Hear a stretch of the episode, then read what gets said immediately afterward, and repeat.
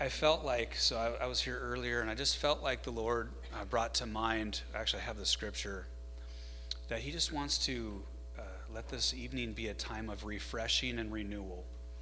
And so that scripture from Titus chapter three came to mind, and we'll read it together before we worship. But I really just feel like it's a setup, it's God's setup for all of us to experience, even the kids, to experience his presence tonight in a way where you're going to feel refreshed and renewed. I believe he wants to impart his spirit to us in a way where we are going to go into a, a, a newer level of renewal. Yeah. Yeah. Well, I mean, you know, first in the natural and then in the spirit. You know, so that's how it works. I'm sorry. I just, I wish I could, you know, send all of you there, but it's a, it's a lot of, it's a lot of work to get there, believe me. So let's do this. One week from this Wednesday. So not this Wednesday, but a week from Wednesday, which will be September eighth. We're going to begin our basic training in the prophetic. So anyone who wants to be a part of that, make sure you let Tammy know. Yep. Don't tell me because I'll probably forget. I'll put it on my list. She'll make sure you're on the list. We do have plenty of books. Um, this is the this is the manual. No, this is called the study guide. I took it off of there because it was confusing everyone with the price. It confuses us a little bit. The book. The book that Kris Vallotton wrote is considered the manual. So this would be the study guide, which is your daily um, work for you to do. If you're going through the course, you have some little assignments every day just to exercise your own ability to hear the voice of God for yourself and how to hear him and deliver words that he gives you to other people. Anyway, we've done this course a couple times now, and we really, again, you know, I think I've said, we've said this before, kind of the thinking that we have in what we would like to do for our church as a as a core and as we move on into the future is to, is that me or you guys? Is that, okay, I won't worry about it. Um, you know, we did a course one once already, a quarterly course. The first one was on hosting the presence of God, and that is all about the Holy Spirit, how he lives in you, how he comes upon you in power, and how he wants to move through you, and the whole purpose of why God designed us to be a host for the presence of God, the divine picture over it all. And basically that is to undo the works of the enemy, that God's assignment for his sons and daughters on earth would be to equip you and me with the power of the Holy Spirit and the authority of Jesus, and to go into the earth and undo the works of the de- of the devil, of the enemy. So that was kind of like the number one thing we wanted to establish, so that we're all kind of on the same page of who we are in Christ, who lives in us, and how he wants to, to move upon us as we go about our daily life. And then the next level, I guess, would be equipping us to hear the voice of God. Some of us hear God's voice very clear. I don't know. I'll just say it for...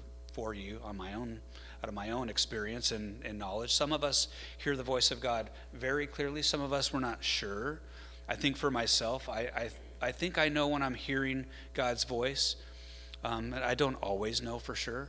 So there's there's a practice, there's training that can happen for each one of us to get more accurate and more sharp in your distinguishing his voice between your own thoughts, the voice of the enemy, which should be pretty easy to figure out when the devil's talking and when God's talking. But, you know, you never know because the devil's kind of sneaky that way. And then our own our own thoughts. So it's a really helpful course, not only to hear God's voice for yourself, but also how to move in the prophetic and God's purpose in the prophetic. How to encourage and exhort and build up fellow believers, and to take the gift of the prophetic out into the public and just see how God will use you as one who hears his voice to speak to someone who does not yet know him, perhaps. Got a lot of testimonies of how God has given given myself prophetic words that I've given to people, and it opened up things for them. Yeah. And don't think of this as, oh, I got to buy another book. Think of it as, oh, now I have another resource on my shelf. Yeah. Because you're going to forget things, and you can go back in here and be like, what did they say about that? And you can use it over and over. Because none of us will ever fully arrive to I mean, we, we're always going to grow in measures. Yeah. And so it's just a good resource to have on your, your bookshelf. So.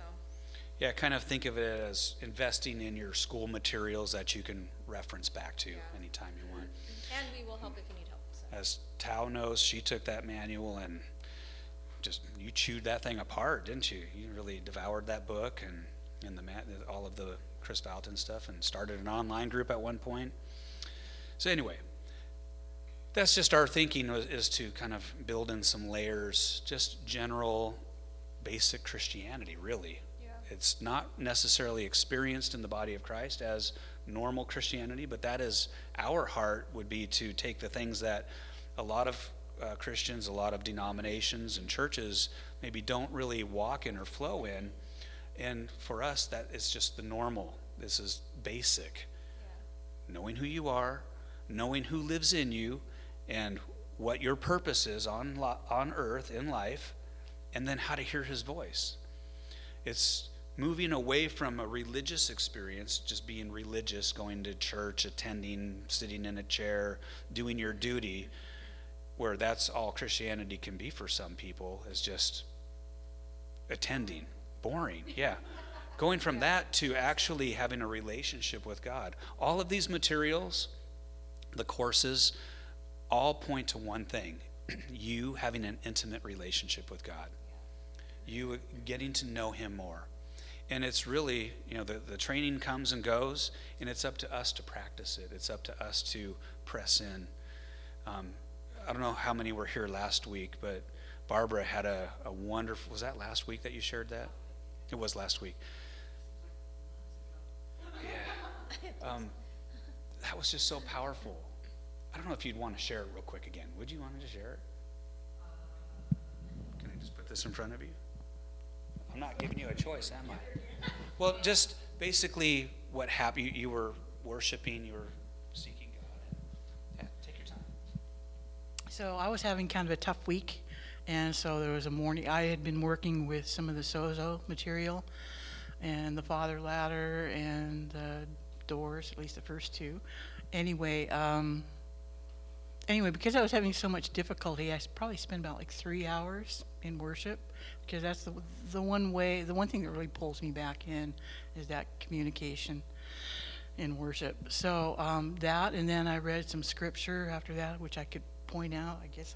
I think I texted you which ones. Anyway, um, and after that, then I just literally heard a voice from the Father, and from Father, and he said that he would, if I can get the wording exact, that he would heal me if, physically, if I would begin to love myself even a little bit as much as he loved me. And I just, it just wrecked me. I just like, just tears for like an hour. At some point then I just felt, I felt arms around me, and I just put, felt like my forehead was, my forehead was on his chest, and just stayed that way for nearly an hour. And then he talked to me and some other things too about specifically uh, what I could do, like about my health and a, and a road to healing. He had said that uh, it's, it's going to be, Um, a journey, then on my part it would take um, obedience and discipline, and he said he knew that I could do that. So um, he would guide me along the way, and it was just, it just, I don't even have words. I can't even, I don't have words. It just,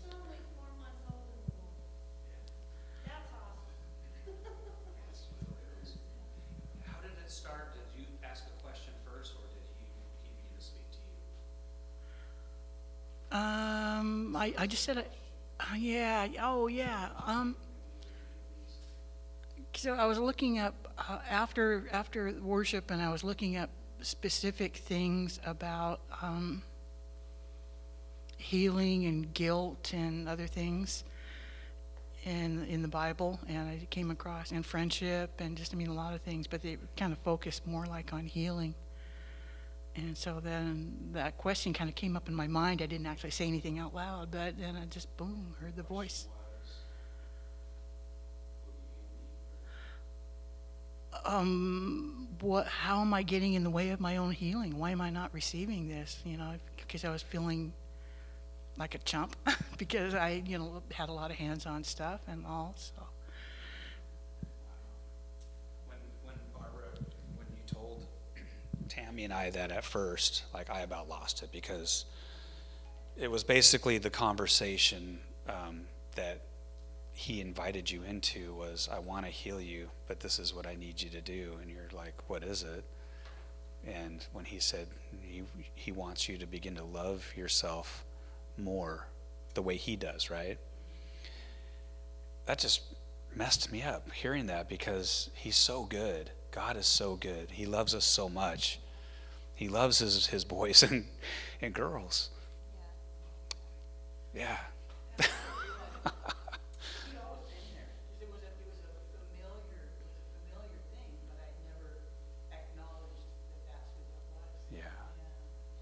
So when she mentioned the Father Ladder, Sozo stuff, some of you might not know what that is.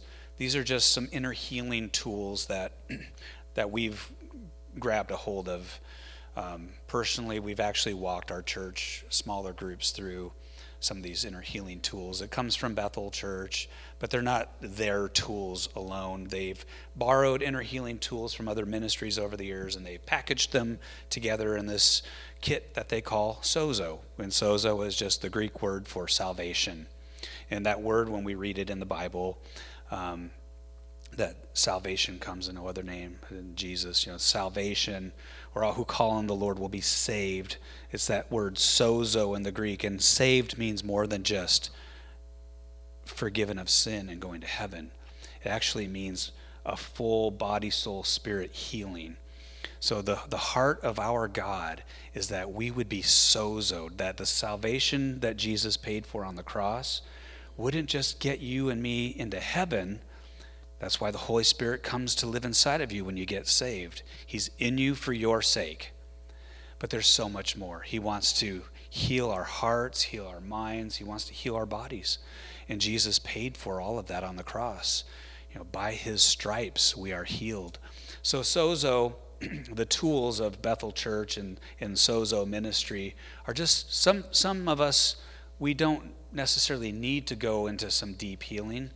Um, and everyone's in a different place with God. And I think, you know, personally, I, I think we all could benefit from a Sozo inner healing session. I've had one personally, so has Tammy.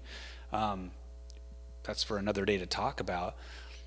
Some people just radically, they get saved radically, and God does such a deep work that they get so much freedom.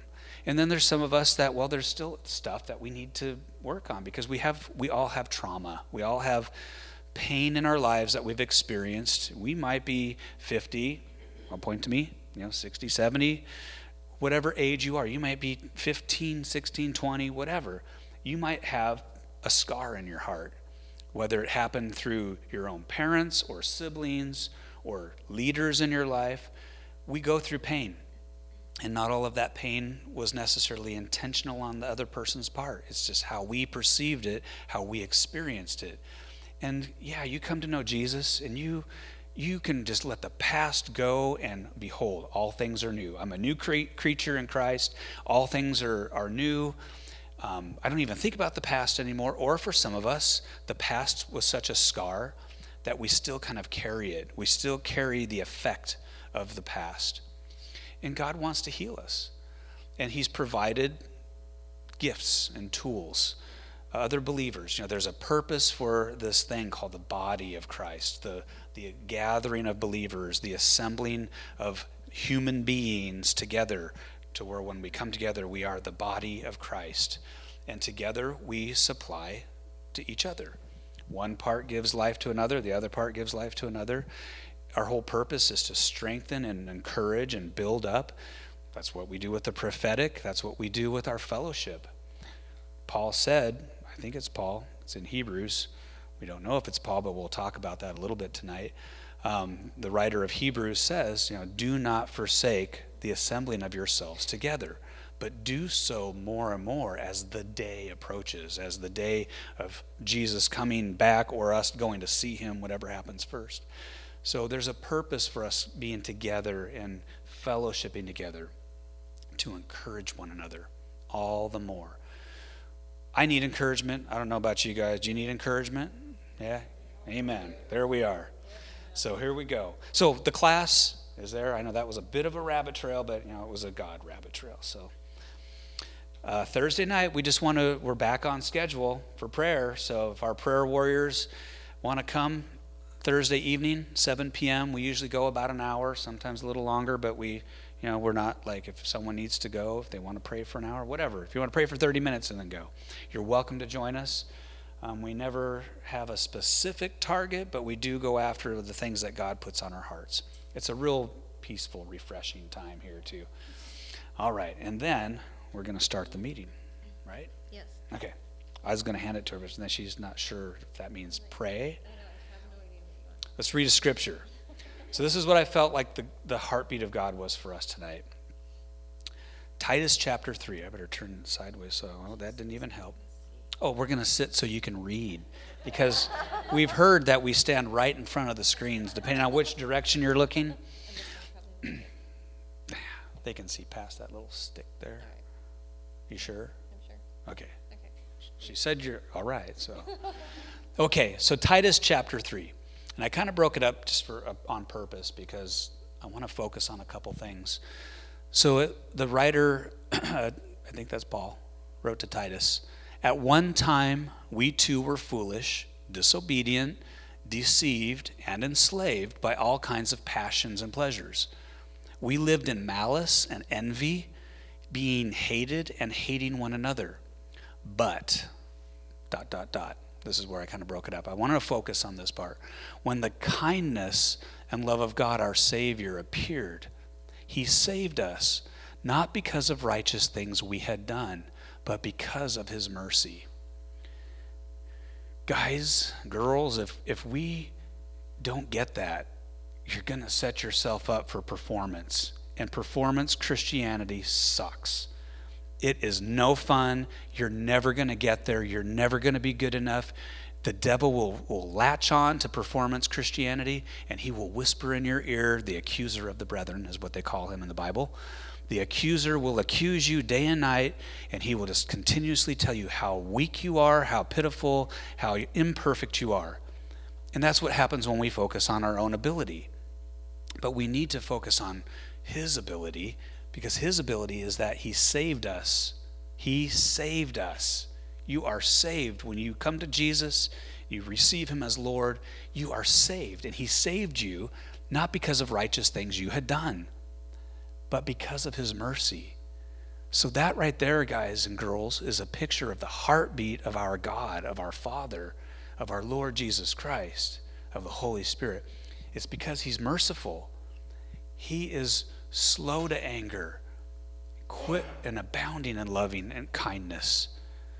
He, he does not treat us as our sins deserve. He's patient. He's a patient Father. Just like a mom and dad with a little baby, you don't yell at the child when you when they're six months old and you prop them up on their little feet and then they fall down on their face. You don't say, "You idiot, you're never going to walk." No, you're patient, you're kind. You pick them up and you're like, "You're going to walk one day. You're going to run." That's God. That's the heart of God. He's a he's a dad. Before anything else to you and me, he is our dad, our Father. He saved us through the washing of rebirth. I just highlighted that word tonight. There's something about this birthing of the Spirit of God in you. The day you get saved, the day you come to Jesus and say, "I need you in my life," there's a birthing that takes place. The Holy Spirit births his, his very self into your inner being, uniting his spirit with your spirit, causing you to be reborn, to be born again, born anew. It's a washing. He actually comes in and just washes over you, washes your entire being from everything of the past. All sin, all shame, all bondage, all of that stuff just gets washed off, and you become a new person. And that doesn't change. You receive a new identity in Christ when you receive him. It's the washing of rebirth. And it's also renewal by the Holy Spirit. The Holy Spirit who is in us wants to renew you and me day by day. He doesn't want to, what's the opposite of renewal? I don't know, death? Yeah. Setback. Yeah, he doesn't want to uh, evaluate your religious performance and say, no, you're not doing too good because of your performance, so I'm going to set you back because you're not good enough. That is not how God's heart is. He actually takes us as sons and daughters, and he begins to renew us on the inside and in our mind, our thinking.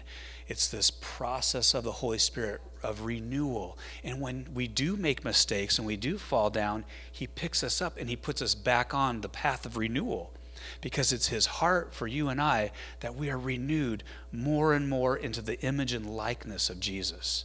That is the will of God and the heartbeat of God. And the goal of the Holy Spirit in you, he is bent on transformation of who you are now more and more into the likeness of Christ. That's why we're called Christians.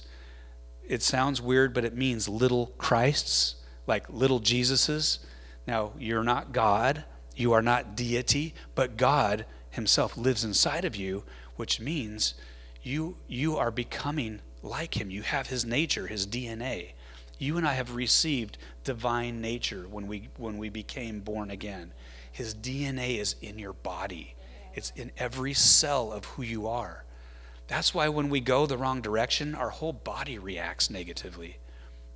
But when we're walking with, excuse me, when we're walking in the Spirit, following in step with the Holy Spirit, we experience transformation that goes from glory to glory to glory. It just gets better and better. Yeah, there's going to be setbacks here and there, but hopefully we will just get back up and we will keep pressing forward into all that he's calling us into. I get this feeling this is going to be the message tonight, but we'll see if we ever get to Hebrews chapter one. I, I post this every Sunday. I'm like, join us on our journey through Hebrews chapter one. If, if the Holy Spirit allows. Okay, so he saved us through washing of rebirth and renewal by the Holy Spirit, whom he poured out on us generously.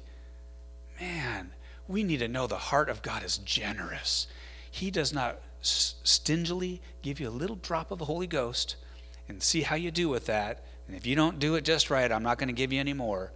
He gives the Spirit generously because he knows you need the Holy Spirit's power in your life and in my life. He, whom he poured out on us generously through Jesus Christ our Savior. You can't go around Jesus. You don't go to the Father. You don't receive the Holy Spirit through any other means but through Jesus. Jesus Christ, our our King, our joy, our God, our great high priest. He is the way and the truth and the life. We cannot get to the Father but through him. But when we come through Jesus, when we come to know Jesus, we can go straight to the arms of the of the Father, just like Barbara did. I'll not lose it. And put your head forehead plant right into his chest and just let it all go. Just yeah. just weep all you need to weep, laugh all you need to laugh. Find your security, your identity, your source of who you are, and the one who gives you identity in this life. He is your Father. He is your Maker. He is our God, and he is good. He gives us the Spirit generously through Jesus Christ our Savior, so that having been justified by his grace, don't ever lose track of that. You've been justified by his grace. That means, justified means just as if I had never sinned. So when you are justified by his grace, that means God has cleaned the slate and you now stand positionally, you stand in the complete work of Christ, his righteousness. What is it called when you try to become righteous on your own? Self-righteousness. Everyone hates a self-righteous person. They walk around with their nose up in the air thinking that everyone else stinks and they smell like roses. Something like that, as the saying goes. But when we stand in the righteousness of Christ, he credits, he imparts, imputes his righteousness through the cross to you. Your bank account of righteousness is full.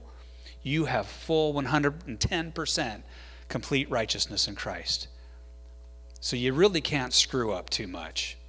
I mean, you can screw up, but I mean, where sin abounds, grace abounds all the more. Does that mean we should then therefore sin so that grace may abound? Paul says, by no means, don't be an idiot. That's the spirit of stupid. You've you've received the Spirit of God in you and grace so that you could grow, so that you could become like Jesus. Not so that you can go back and be an idiot and sin all you want and cause all the non-believers in the world around you who are watching you think that Christians are nothing but hypocrites. Look at them. Look at them. Judging me for watching a R-rated movie and then they're talking like they've or living one? You know, I don't know. You give yourself all kinds of examples. We can become hypocrites. We can judge them. We can po- point to the splinter in their eye while we walk around with a whole telephone pole in our own eye and knocking everyone down around you. And they don't want anything to do with that Jesus that you're representing. Okay, so here we go. Justified by grace so that we might become heirs. Heirs. We might become heirs, having the hope of eternal life. You and I right now get to have the hope of eternal life. We know Jesus. He died for our sins. We know when we die, like if I leave this place tonight and I get in a car wreck, God forbid, if if it's something that happens that takes my life, I know I'm going to be with him. I can try to wrestle with all the question marks, but what but but what if I, you know, I'm not perfect enough? I just let it all go. I cast it all off and I hold on to the one who's holds my salvation secure in what he did. When he was on the cross, he said, it is finished. Debt paid in full. The Greek word or Aramaic word, or maybe it was Greek, on the cross was totelestai. That's probably the wrong pronunciation. But when he said it is finished, it, the real, the original word is totelestai, which can actually be translated debt paid. Debt paid. Complete payment. And it can also mean bride. That's the Passion Translation says it can actually be translated as bride. That's pretty powerful. I mean, if you're not, I don't know if you're getting that. Are you getting it? He died on the cross, and his last breath, he breathed out the word bride. Who's the bride? You, me. Men and women. Sorry, guys. Put on your put on your wedding dress. There's a wedding coming. And women, put on your army boots because you're a soldier in the army of Christ now. Okay, one last thing. This comes from the footnotes of the Hebrews uh, study that we've that we're doing, but I thought I got to just read this tonight before we jump into worship. So because our royal priest, Jesus, if you don't know who your royal priest is, it's Jesus. He gave his sacred blood for us. We now have unrestricted access to the holiest place of all, with no veil and nothing hindering. So tonight, let's let nothing come between us and God. As we prepare to worship, let's just drop off all of the arguments in our minds. No veil, nothing hindering, nothing you have done. Just drop it all at his feet. Even now, as we're getting ready to finish this paragraph, Just just let it drop. Just lay it on the floor. Just as you are, come to him. Nothing hindering our intimacy with God. We can come with boldness to his mercy throne, where we encounter enough grace to empower us through every difficulty. We find our true life in his presence. So why don't we stand, because we're going to worship. Enough grace to empower us. See, a lot of Christians mess this up. They think, well, okay, thank God there's enough grace. But they think that the grace is there to cover their sin constantly. And so they just think, well, I can go ahead and go ahead and do this again. I can, you know, do that bad thing or whatever, the thing I know I shouldn't do, whatever that might be. I'm not going to start listing sins. Um, but but grace is not a license to do whatever we want to do. Grace has actually been given to you from God to empower you. And that mercy throne is open right now.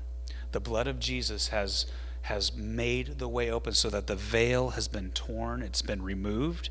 There is now, we're here on earth in the earthly dimension, But in, in this earthly dimension, we can actually step into the throne room. And tonight, that's what we're going to do. So Tammy's going to pray us into it. You're going to walk us right into the presence of God, aren't you? Yes, I am. Oh, Father, we just, we just long to be with you. God, we just want to be in your presence tonight. We want to lay our heads against your chest, Father. God, we just thank you. We thank you that we get to come before you and worship you and just be intimate with you. We just praise you. We thank you, Father.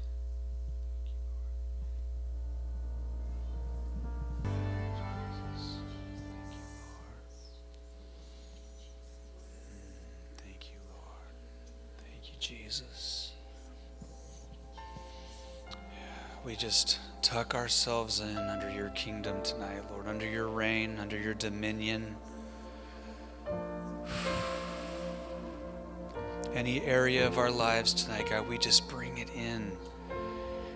We tuck ourselves in, Lord. We want our lives to be hidden, hidden deep in you, Lord Jesus. Under your rule, under your reign, deep inside of your life. We want to be found in you. We just worship you, Jesus. If we do nothing else tonight but declare your lordship, your rulership, your government over our lives, that you would you would take more territory inside of us. Let it just be between you and him right now, guys. Invite him. Just speak it out. Jesus, come and conquer my heart. Conquer the rooms inside of my life. Every cavern, every nook and cranny, every part, over my health, over my well-being, over my future, over my dreams, over my sleep, over my thought life, over the things that I set my affection on. Come and conquer it all, Lord. I want you, Jesus, to be the, the number one affection of my heart. I set my affections on you, Lord. Oh, only you satisfy. Only you satisfy. Nothing else will fill our hearts. Nothing else can compare to you. We just break off that lie that we've been listening to, that other things can actually satisfy, that can comfort. Those are just false, temporary comforts that don't even last. And they leave us empty and wanting. But you satisfy. You come and you fill. You quench our thirst. Wrap us up tonight in your in your arms, Lord. Wrap us up. Holy Spirit, would you come? Surround us tonight in your grace. Surround us, Lord. Let your wraparound presence just squeeze in tonight. Pull us in. Lasso us in. Mm, thank you, Lord. Mm, thank you. Tonight, I just felt like the Father is saying, just get lost in him. How when you go underwater, you don't have to worry because he's the breath of life. And he just wants you to just let yourself sink into him. Sink into his goodness. Let him cover you.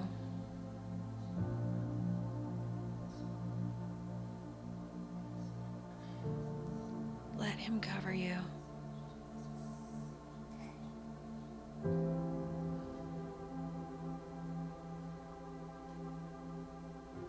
You don't have to be afraid. You don't have to be afraid of getting lost in him.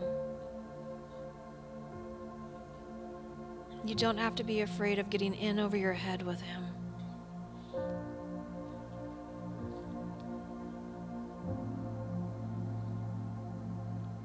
Yeah, there's safety, there's peace, There's comfort.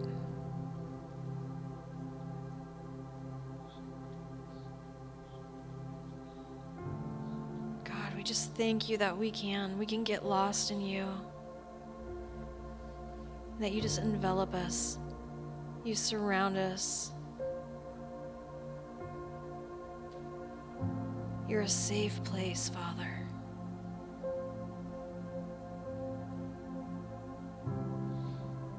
Just let his water, his living water, pour over you. Just thank you, Father. We just love being lost in the river of your love, Father.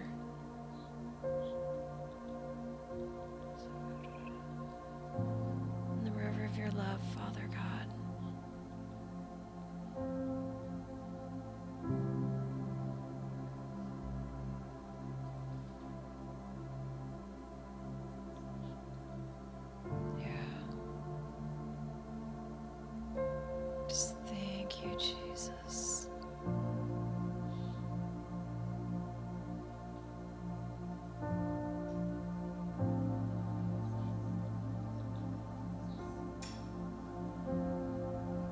Wants deeper intimacy with you.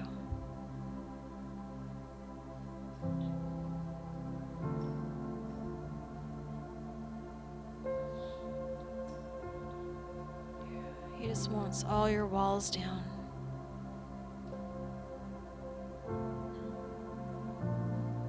Just thank you, Father.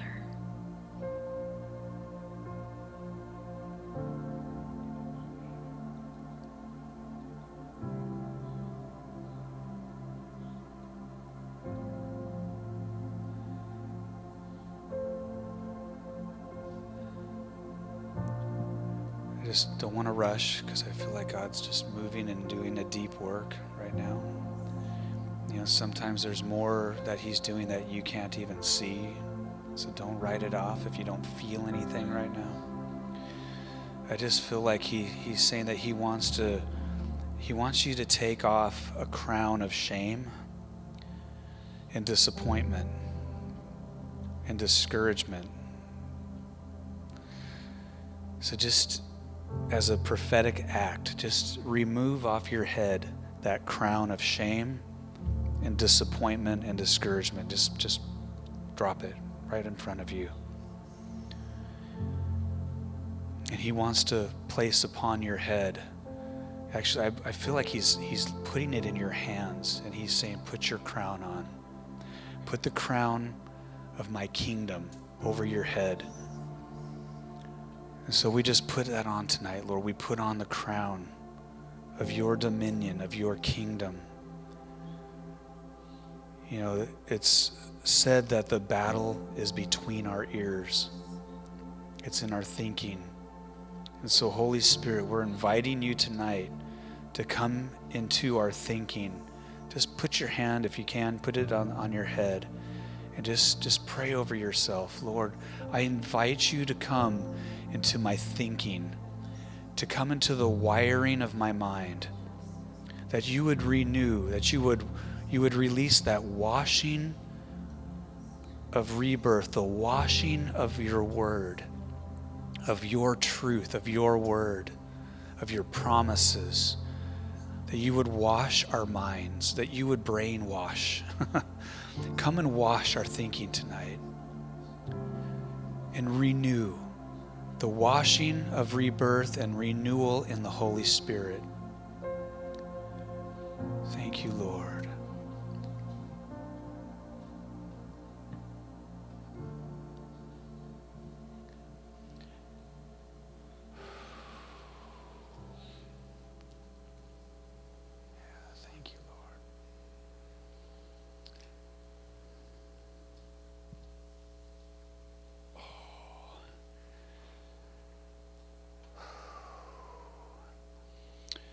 So I feel like we can just move forward unless, I'm just going to put in an un- unless, um, those of you in the room who who uh, are sharp and, not, I shouldn't say sharp, I should just say who are comfortable in your prophetic, if you feel like you have a prophetic word for us as a body tonight, I'm just just pop your hand up, and I'm going to give you the microphone, and we're going to uh, just make room for you to drop in the seed, and then we're just going to uh, sit on it for a minute and, and receive it, and then we'll go forward. So if you feel like you have something. And after this course coming up, everyone in this room will be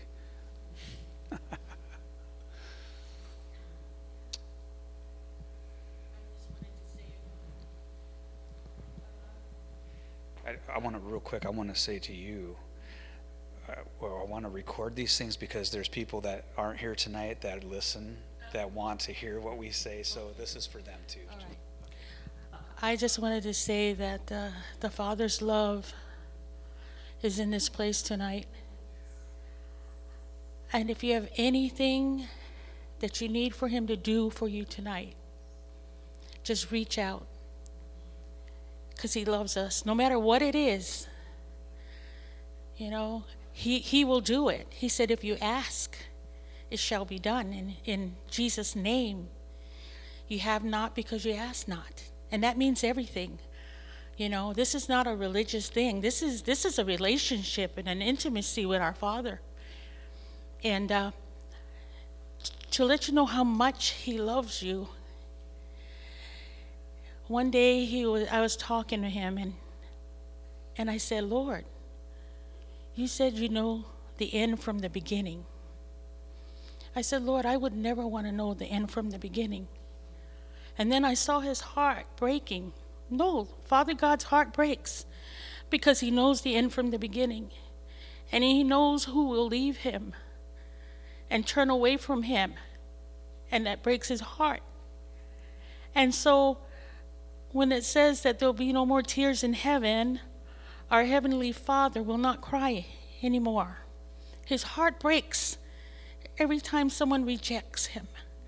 That's how much He loves us. And I didn't really know that about our Father, you know. Our Father is so wonderful. And I call Him Father, some call Him Papa, some call Him Daddy, but I call Him Father because my daddy is my daddy, you know, my natural dad. So I always call Him Father. And uh, and I started to cry because to know that intimate about our Father God, how much He loves us, that He even cries in His heart when He sees just one rejecting Him. And He knows the end from the beginning. He knows everyone that will do that. I couldn't, I, I, can you imagine? Can you just imagine that? And so He just showed me a little part, because it, if He gave me any more, I would probably drop dead because of his mercy, his mercy and his love for, for us. We belong to Him. He doesn't want us to go astray. He's, he's there to help us through the way. No matter what you're going through, God is there for you. He said, I, I see, I see your finances that needs to be brought up to par. He said, I will do that for you. Only ask. Only ask. Somebody here has a has some kind of financial difficulty right now. They're asking, they're asking God for help in this situation where man cannot help. You're, you're, you're even thinking about selling something, you know. But the Lord says, no, you keep what you have. I gave that to you. But just only ask. And I will do it for you. Even the healing. There's eyes that need to be healed today, tonight. The Lord says, I heal you now. Receive it. Receive that, that healing in your eyes. There's a headache uh, right near the eyes. And the Lord says, receive your healing. And there's also somebody that uh, that needs actually his love. And he says, I, you know, you, you've been forgiven since I died on that cross. When you came and you asked me into your life, you know, don't beat yourself down because we are not perfect, but He is perfect. And don't fear. No fear, the Lord says, no fear. Perfect love casts out fear. And He is our perfect love. He loves us, and that's why we love him. He's perfect love. Well, he just wants us to reach up and just take a hold of him and say, Jesus, I trust in you with all of my heart. He said, if you will look for him with all your heart, you will find me. He said, you will find me, like Barbara.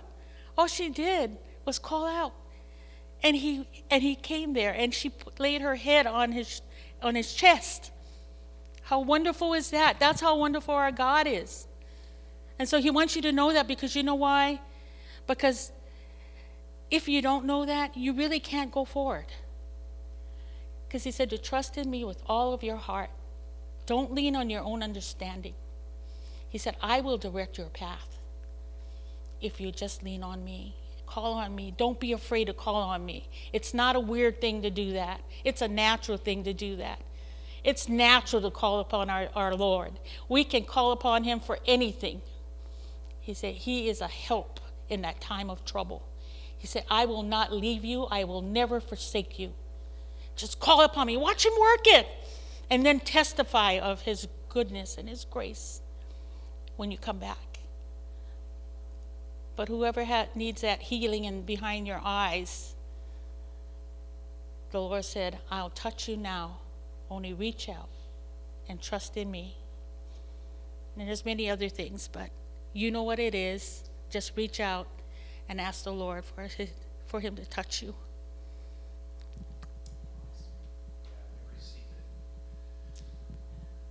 That's how the prophetic works, guys. The heart of God is heard and is spoken out, and all we have to do is receive it. So let's just together, let's just receive. We receive it tonight. We receive your, the portion that you have for each one of us tonight. We say, "We, re- I receive it." Just say it for yourself. I receive it. I receive it tonight. And I thank you, Lord. I thank you, God. I give you thanks and I give you praise. You're so good. You're so wonderful. Thank you, Lord. Bless your holy name. Hmm. Good, good, good. It's so good. Ah. Just breathe in his presence, guys. The Spirit of God is all around us. Even when you're not aware of it, he's, he's always with you. He said he will never leave you or forsake you. Even if you go to the bottom of the ocean, the Bible says there he's with you. So you might as well imagine him with you right now. You're not imagining in a phony way. You're not make-believing.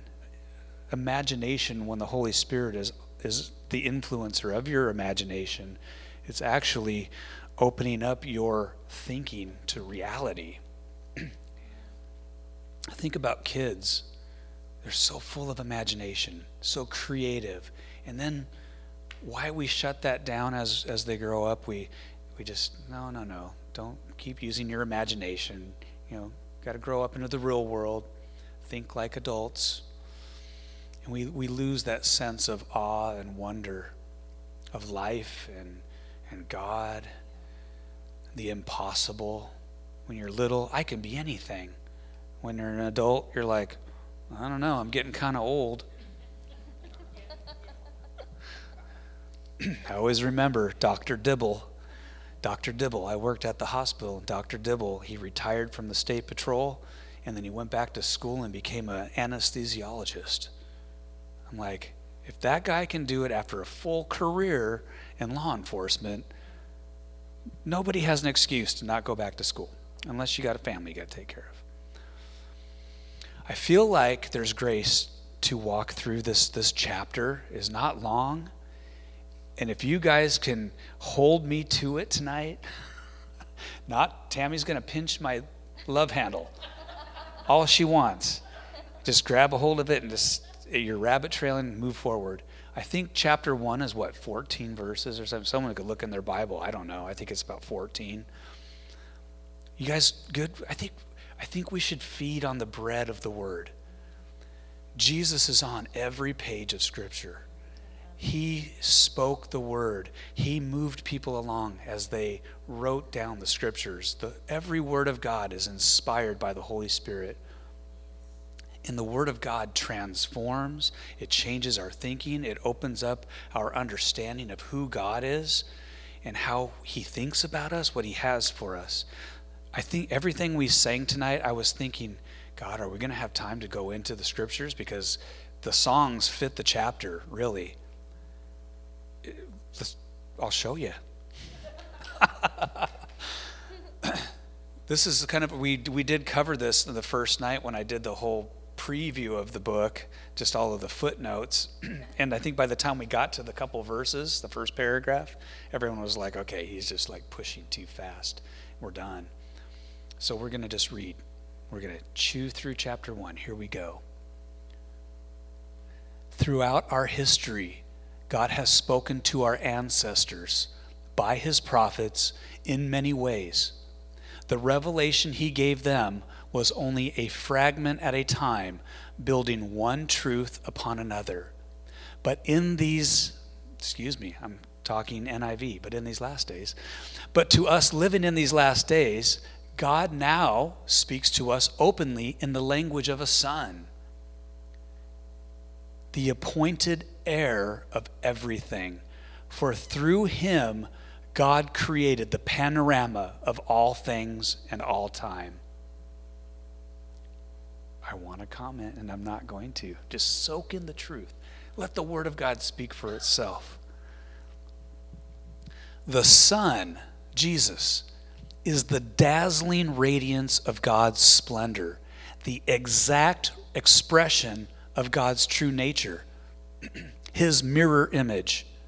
He holds the universe together and expands it by the mighty power of His spoken word. Selah. Just meditate on that for a second. Everything is held together by the power of His spoken word. Every atom of your body right now. He accomplished for us the complete cleansing of sins. Selah. Renew your mind with that truth. He has completed for us, accomplished for us, complete cleansing of sins. And then took a seat on the highest throne at the right hand of the majestic one. Here we go. fourteen verses. I guess I had it right there. That was the first four. We can do this, guys. If we can do f- four verses in five minutes, we can do this. Ten to go. Okay. Well, I'm just like, I get nervous when I make a promise and then I don't fulfill my promise. So here we go. This This is one of my favorite books of the Bible, you guys. Can you tell? Jesus is all about Him. He is infinitely greater than angels, for He inherited a rank and a name. I highlighted that for a purpose because there's a footnote, and it really helped me understand this. He has inherited a rank and a name far greater than theirs. For God has never said to any angel what He said to Jesus. You are my favored son. Today I have fathered you. And this, I will be the father to him, and he will be the son to me. So a lot of religious groups create theologies about who Jesus is, but we just read in the first four verses that He created all things, that all things were made by Him, and He holds the universe together by His spoken word, and He Himself is the exact expression and mirror image representation of the Father, right? That means Jesus, for you and me, He's perfect theology. Everything you need to know about God the Father, we see it in Jesus. Study His life, read the Gospels, look at Jesus and everything he he represented. That is the Father, the heart of the Father in Jesus. So we know that He's not on the level of angels. Just like the a house that is built is not on the same level as the builder, right? The builder is the creator, and then you have the house, the created thing. Jesus is the creator. He is not a created being. He, I would say, He is uncreated. And He has a name that is far greater than any angel, any other name given that can be named in all creation, in all the universe. So is it just a name, like the name Jesus? What does that mean? So this footnote really helped me with this scripture. This is, should I say it like a Jew? Hashem. Is that pretty good? I like that. You should have brought a shofar. I have a shofar. I'll bring it next week. It's a little one, but it's it still makes the same sound. Thanks, Mom. This is Hashem. I keep doing that over and over. In the Aramaic, the common title for God. So he has received the name, the common title for God, the Hashem. This, this elevates the meaning of the passage much clearer than the Greek. So he's looking at the Greek and the Aramaic when he translated this in the Passion. For Jesus is now given the name. That is, he has the title of God. Whew, I just feel the Holy Spirit. That is valuable, important truth that you and I understand. When we worship Jesus, we are worshiping God, because no one else in all creation is worthy of worship and should receive worship except for God himself. The Father, the Lord Jesus Christ, his Son, and Holy Spirit. Three persons, three expressions, one God, perfect Trinity. I don't know if that helped you, but I like Hashem. Yes. That's good. We continue on in verse, a little tiny number, but it's verse six, I believe. And again, when he, when God brought his firstborn son into the world, this is what he said. Let all my angels bow down before him and kiss him in worship. Wow. If the angels are instructed to bow down and kiss him in worship, how should our response to our Jesus be? Our God, our creator, our great high priest, the lover of our souls, our everything. We should just bow down and kiss him in worship. In fact, Psalm chapter two tells us, kiss the Son unless he be angry with you. Now, you're not under his anger, you're under his grace. He's kind and patient. But to the rulers of this earth, he says, kiss the Son before I deal with you in my wrath. So I highlighted kiss him in worship because I thought, well, the footnotes for that are pretty awesome too. What does that mean to kiss him? Do I pretend I'm seeing invisible Jesus right before me and kind of get down on the floor and look for the feet and, well, maybe they're right here. I'll just kind of plant a little kiss on top of his foot. Hey, if you're having an encounter like Barbara had, you could just rest your head on his chest and just grab his arm and just kiss his arm. I don't know. What does that mean? Let's look at the notes. The Greek word, see if I can pronounce my Greek words. The Greek word used for worship, when we come together in this place to worship Jesus, the Greek word for worship is proskuneo. I bet that's pretty close. Proskuneo. We'll look it up later and play the Google version of it. Proskuneo. Includes three concepts. Ah, see, the words of the Word of God, when you look at the original words, multidimensional. English only goes so far for us. But it actually means to bow, to kiss, to pay homage, or worship. All three are included here. This seems to be referring to Christ's birth. However, some interpret this to be when Jesus was exalted and ascended into heaven. So we know in the birth of Jesus, a few months from now, we're going to be remembering the, the story of the shepherds in the field, and the angels came around the, the stable where the baby was lying. You know, think of the nativity scene. Angel up on the top there. Glory to God in the highest. And then the angels bow down and worship baby Jesus. But Jesus is being worshiped right now. If you read the book of Revelation, worship is happening twenty-four seven. Millions of angels, myriads of angels are falling down in the presence of God, worshiping him. So we read that. There we go. We're going to get through this. And about his angels, so this is important, we don't worship angels, okay? Jesus we worship. He's not an angel. But angels we don't worship. But we don't write them off either. It's foolish to worship angels. It's equally foolish to ignore them, as Bill Johnson likes to say. About his angels, he says, and this is a quote from the Old Testament in the New, I make my angels swift winds, whew, and my ministers fiery flames. Ooh, I like that. I wouldn't mind the angels to come into this room and be released from the throne of heaven to do what they come to do as winds and flames of fire. But we're not going to focus on them. We're focusing on our King, our God.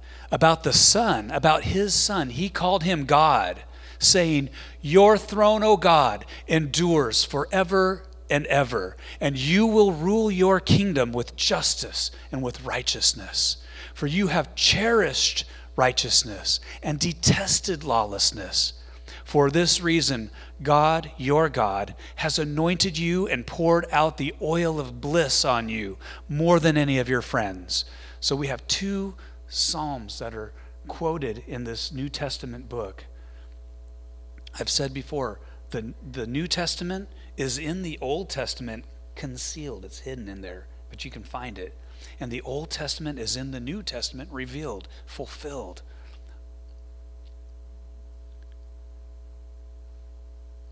When anyone asks you, if God was real, why is there so much evil in the world? You don't have to give an answer for what only God can give an answer to. But you can say, he's just and he is righteous and he is good.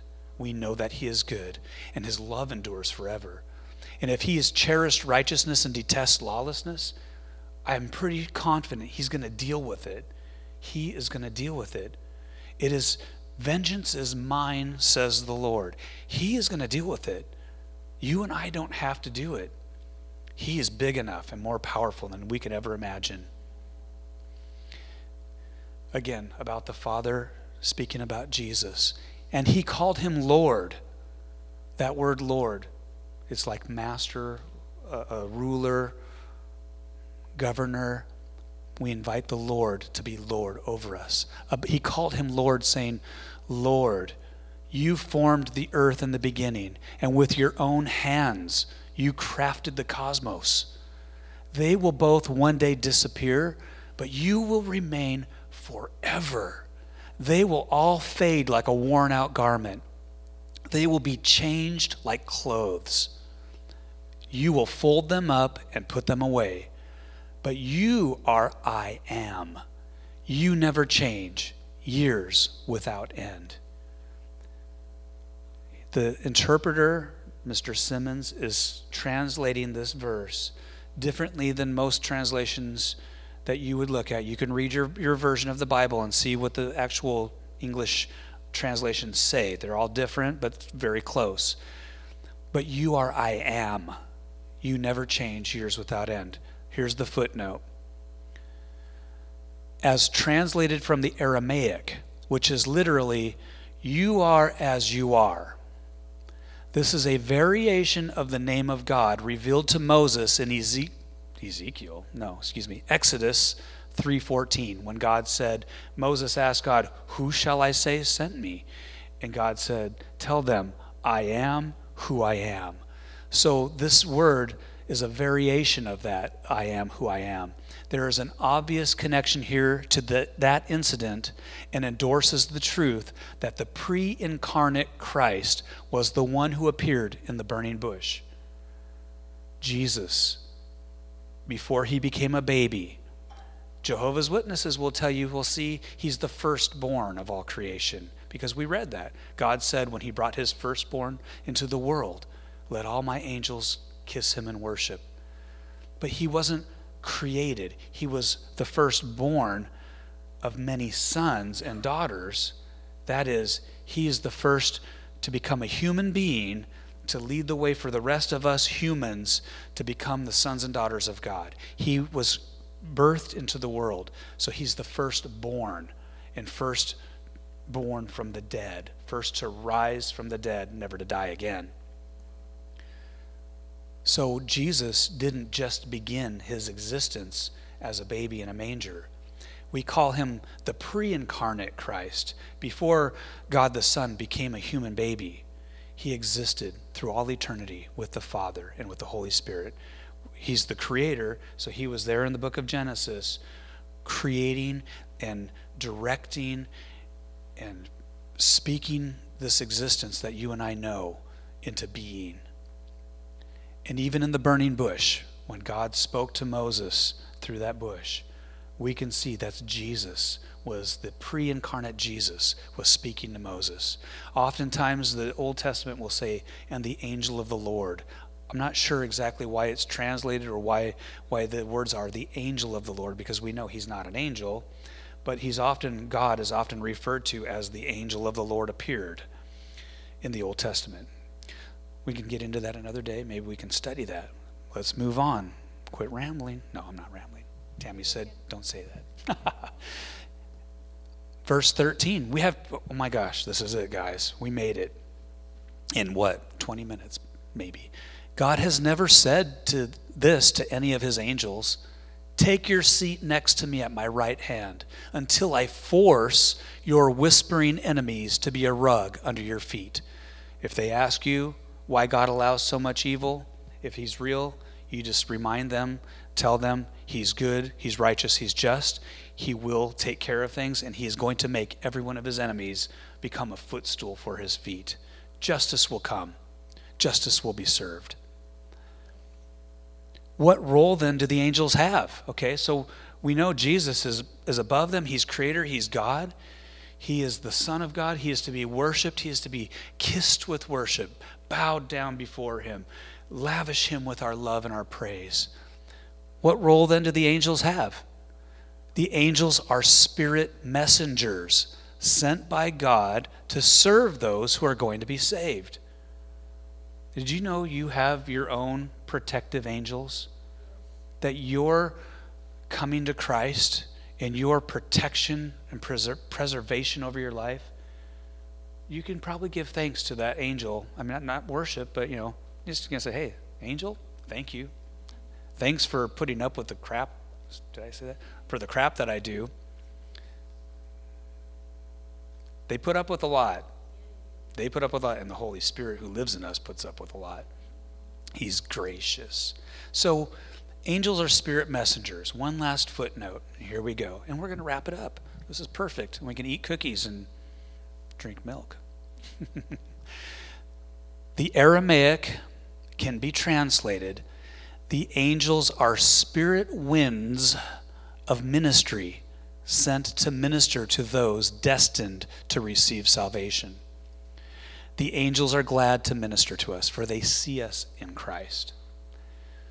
So a lot of people freak out about angels. They're like, oh, you know, the new age is all about angels, and you know, I got to talk to my higher power.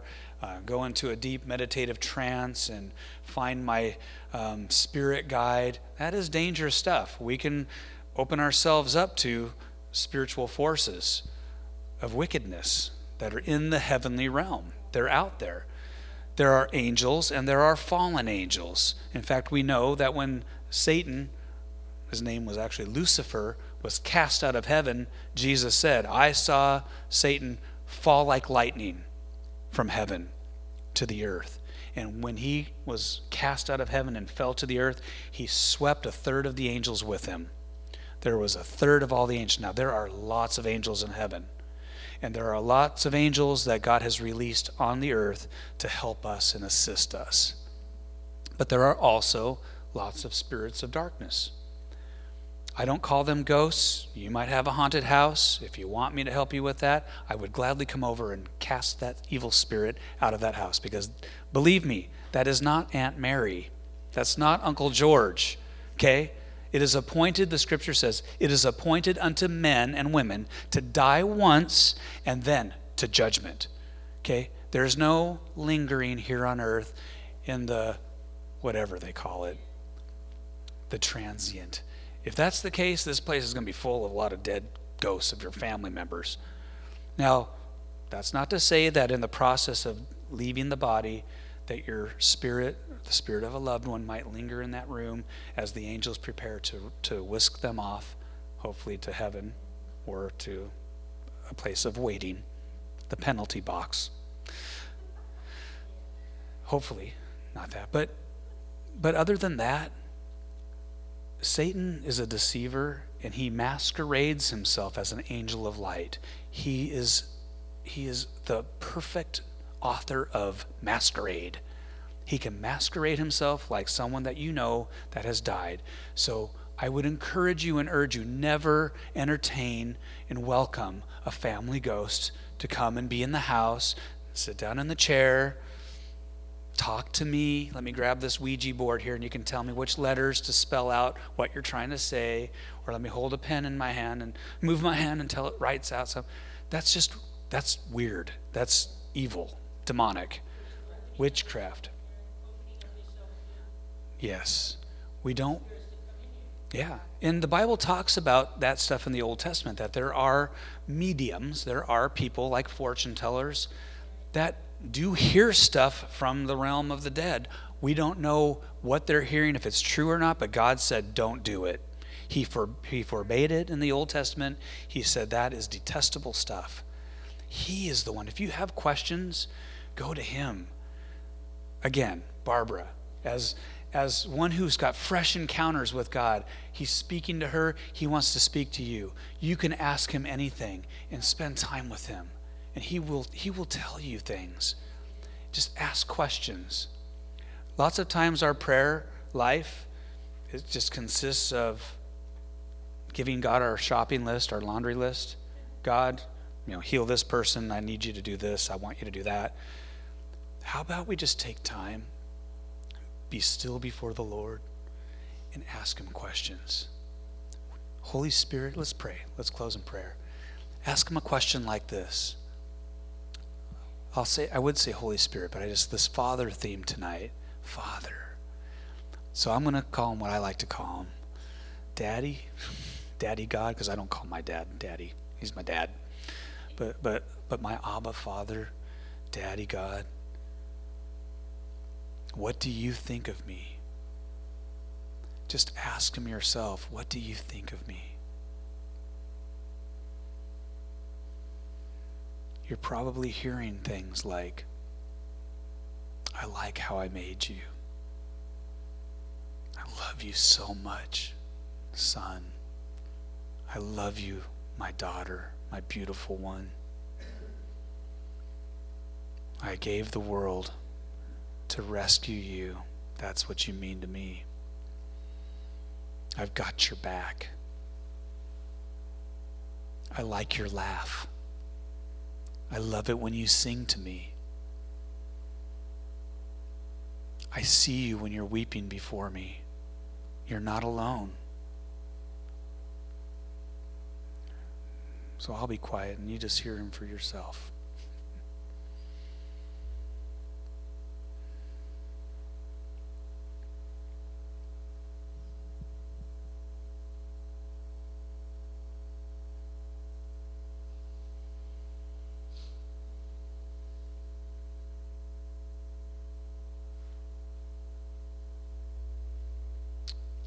Stand up. The music's playing, so that means we're done. You know, if you want to uh, just, we'll linger here as long as you guys want. So you guys know we don't rush everyone out the door unless we're going to fly off, but then someone else will rush out the door. We made it just plenty of time, actually, too. Last week it was awesome. But, you know, we we don't ever, ever, ever want to shut our meeting down without making room. If you just want prayer for, I'll go back to those original words God gave me tonight. Washing of rebirth. If you just feel like you want a fresh washing. You know, when we pray over people, sometimes we just wash. It's just the Holy Spirit's just coming in a washing. He just wants to wash over you, but he, he likes to do that through the hands, through the laying on of hands, through the agreement of spiritual family. So the washing of the Holy Spirit and the renewal, renewal, washing and renewal. If you just want a, another level of renewal in the Lord, let's just go for it. There is more. If you think you've arrived, better change your thinking because there's more. If you're Benny Henn and you're blowing on people and they're falling over, there's more for him too. Ethan's like, Benny Henn, what's that? Is that a chicken or something? It's a chicken named Benny. So we'll open up the front here if you want prayer, and then we'll hang out as long as you guys want to hang out, all right? All right. And then if you see like four people up here and you're not needing prayer, come lay hands on. Because Tammy and I are not the only ministers in this room.